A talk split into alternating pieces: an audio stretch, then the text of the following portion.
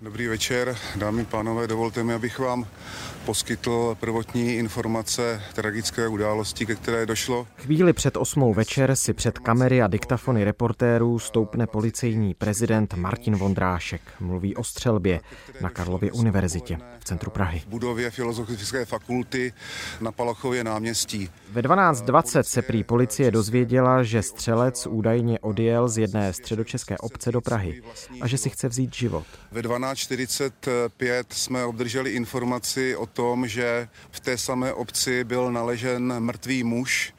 A my jsme záhy zjistili, že to je otec podezřelého. Podezřelý je prý navíc studentem Filozofické fakulty. Zjistili jsme, že v objektu Filozofické fakulty v Celetné ulici má mít ve 14 hodin přednášku. Právě proto jela policie nejdřív do Celetné ulice, vzdálené asi 10 minut pěšky od historické budovy na Palachově náměstí. Budovu policisté evakuovali. Akci skončili ve 14 hodin a 22 minut a dál pátrali po podezřelém. Ve 14.59 jsme obdrželi první informaci o střelbě v budově Filozofické fakulty tady na Palachově náměstí. První hlídky byly na místě během několika minut. A v 15.20 jsme obdrželi od zasahujících policistů informaci o tom, že na ochozu objektu této školy se nachází bezvládné tělo střelce. Útok nepřežilo nejméně 14 lidí. Jde o nejtragičtější střelbu v historii Česka. Tady je Matěj Skalický a tohle je Vinohradská 12.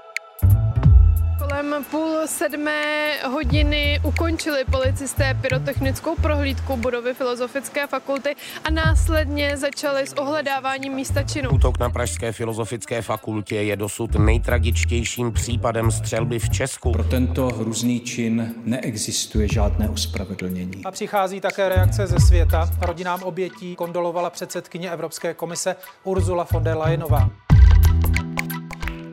Šok. Víc se k tomu říct nedá. Na Univerzitě Karlově došlo k nejtragičtější střelbě v naší historii. Jak pomoct lidem, kteří útok přežili a jak oznámit rodinám smrt jejich blízkých. Mluvím o tom se Štěpánem Vymětalem, který se zaměřuje na psychologii mimořádných událostí. Dnes je čtvrtek 21. prosince. Posloucháte speciální Vinohradskou 12. Dobrý den, vítejte ve Vinohradské 12. Dobrý den.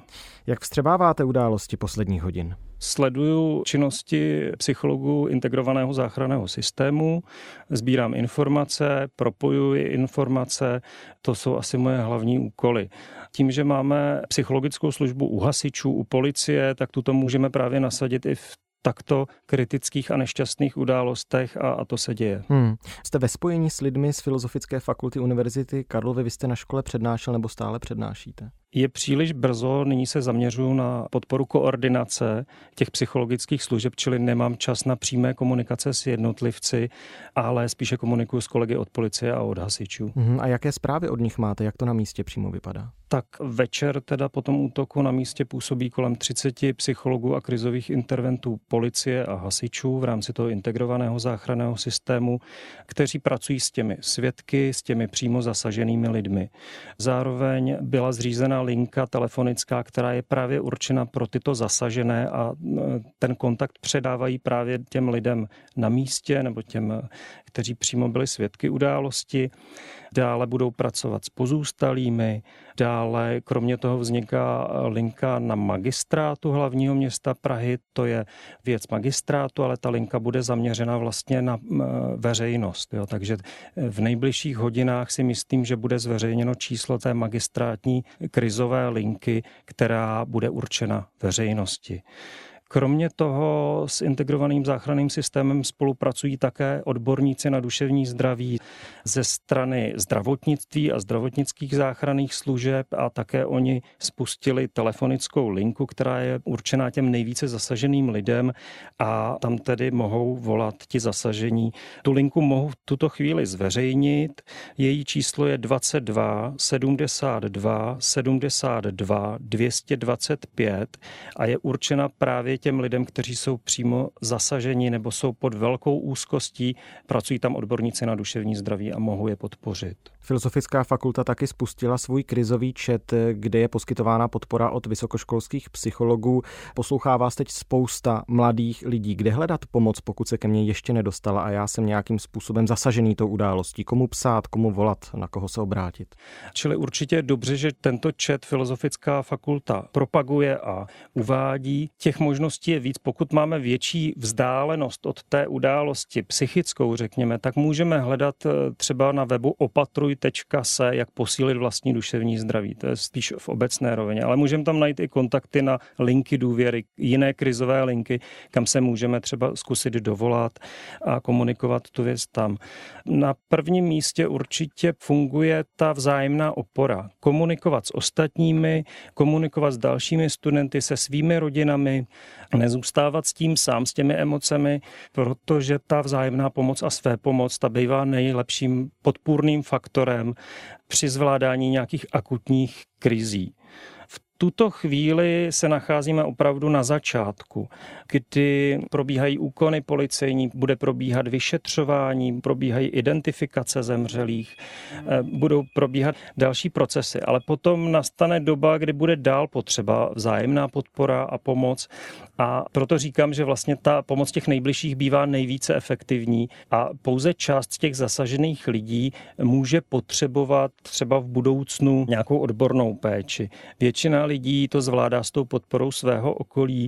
A my u těchto rozsáhlých katastrof eh, nebo neštěstí bychom se vlastně měli zaměřovat na to, my jako odborníci, jak podpořit eh, tu vzájemnou komunitní pomoc a, a spolupráci lidí při tom, aby se zotavovali a podporovali navzájem. A dál, co je důležitým faktorem, je třeba pomoc druhým lidem nebo nějaká aktivita v tomto směru, protože ta pomáhá i nám samotným proti bezmoci, proti nejistotě, eh, vlastně to naše vlastní zapojení a pomoc druhým lidem. Takže to je zase apel na to okolí těch přímo zasažených lidí. Hmm, jak zásadní je v tomto role krizových interventů, kteří jsou třeba přímo na místě? Funguje to tak, že když ten člověk, který je nějakým neštěstím akutně zasažený, dostane podporu a není dále třeba zraňován ze strany svého okolí, je mu poskytnuta nějaká ochrana, i informační třeba ochrana, bezpečné místo, tak potom může se rychleji zotavit z těch zážitků. Takže včasná pomoc, rychlá pomoc je protektivní faktor z dlouhodobého hlediska pro zvládnutí té krize a toho traumatu. Uhum. A když se budeme bavit o roli těch lidí, kteří zasahují skutečně přímo na místě. Jaké zprávy od nich máte o tom, v jakém stavu jsou ti lidé, jak s nimi komunikují? Asi by ani nebylo etické zveřejňovat nějaké psychické stavy konkrétních lidí, ale oni jsou v akci a já je nemohu v tuto chvíli zdržovat svými dotazy. Takže řekl bych, že to se třeba dozvíme později v té obecné rovině, ale vím, že působí na místě, vyměňují informace, komunikují s těmi lidmi a i z minulosti nebo z jiných událostí máme zkušenost, že lidé v té první fázi jsou také schopni tu situaci zvládat a budou potřebovat třeba podporu i v dalších dnech a třeba týdnech. Mm-hmm. Takže v té akutní fázi se snaží podpořit ty lidi na místě a další stránku je podpora zasahujících, policistů, třeba hasičů a podobně, kdy také oni vlastně mohou čerpat eh, nějakou eh, pomoc eh, v rámci uzavření třeba té události, té akce, tak, aby byli i nadále stabilní a odolní ve své práci. Takže nejde jenom o ty přímo zasažené svědky, ale vlastně i o ty zasahující. Vy už jste zmínil, že na místě stále probíhají úkony policejních složek a bude tomu patrně tak ještě dlouhou Eh, dobu ještě nedošlo k identifikaci zemřelých, jak ty nejsmutnější zprávy vůbec komunikovat s rodinami, které nemají eh, kontakt s některým ze svých nejbližších členů? Na to jsou eh, postupy, na to tady nemáme dost prostoru, ale samozřejmě ti lidé k ním přistupují empaticky, informují je postupně, snaží se je podpořit, zajistit jim základní potřeby a jako podpořit je v té nejtěžší životní chvíli. Prostě jsme tam měli jenom přednášku se Zaorálkem, s Lubomírem a, a prostě z ničeho nic, jako tam byl nějaký hluk na chodbě. Ve čtvrtém patře filozofické fakulty jsem zahledl muže, který měl v ruce zbraň. Nedokážu určitě, jestli to byl samopal nebo co to bylo, ta černá ta zbraň a pak občas se otočil směrem k Pražskému hradu a střílel. Tak jsem jí prostě zavolala a dozvěděla jsem se, že je teda zabarikádovaná v knihovně.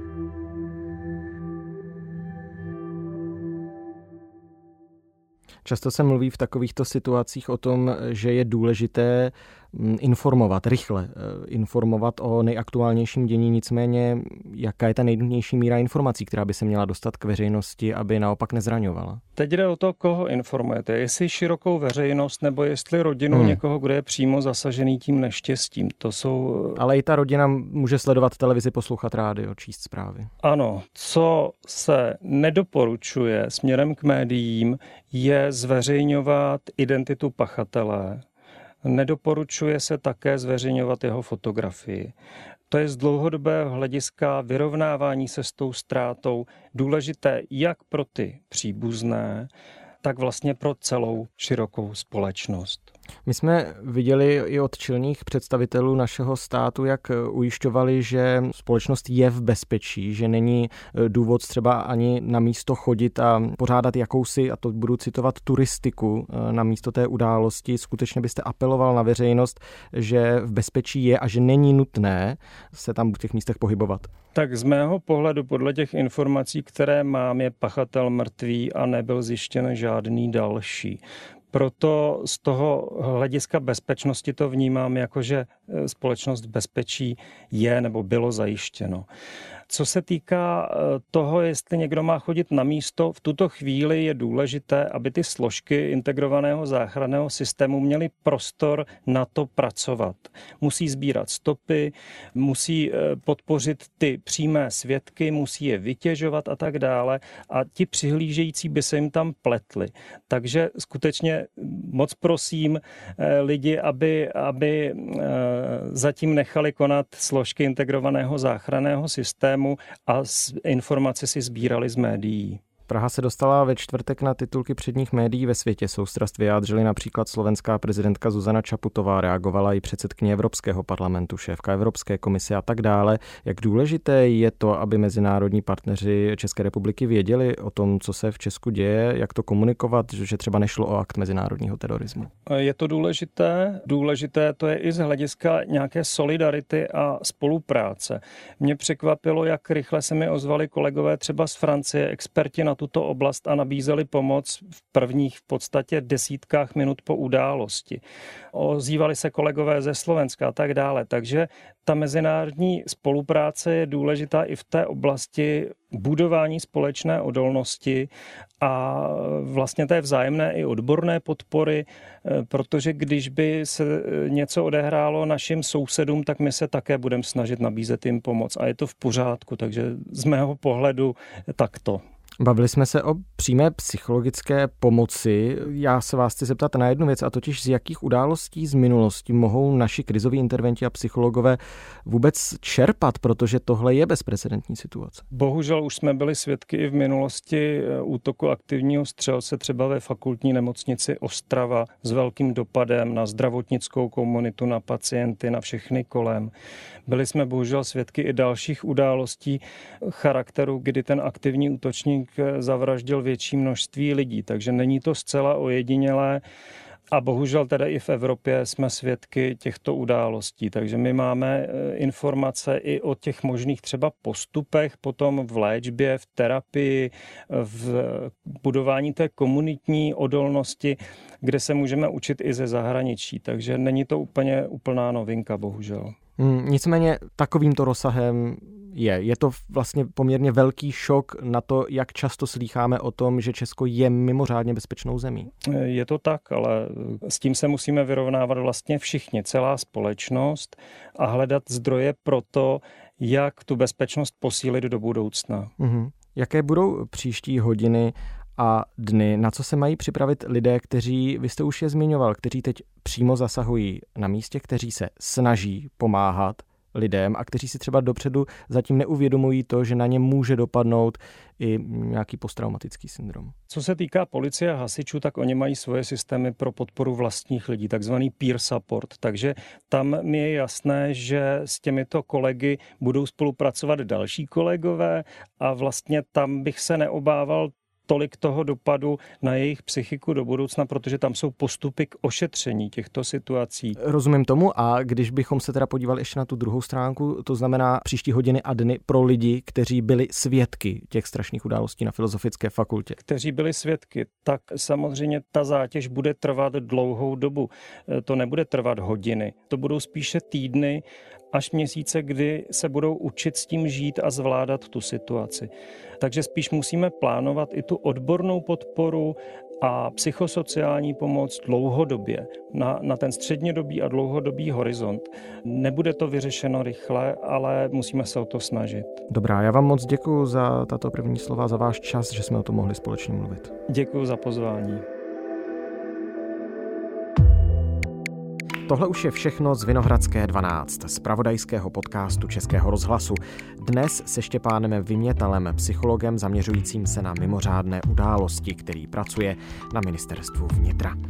Připomenu krizovou linku, kterou zmínil. Je to 227 272 225. Existuje taky krizová linka policie České republiky.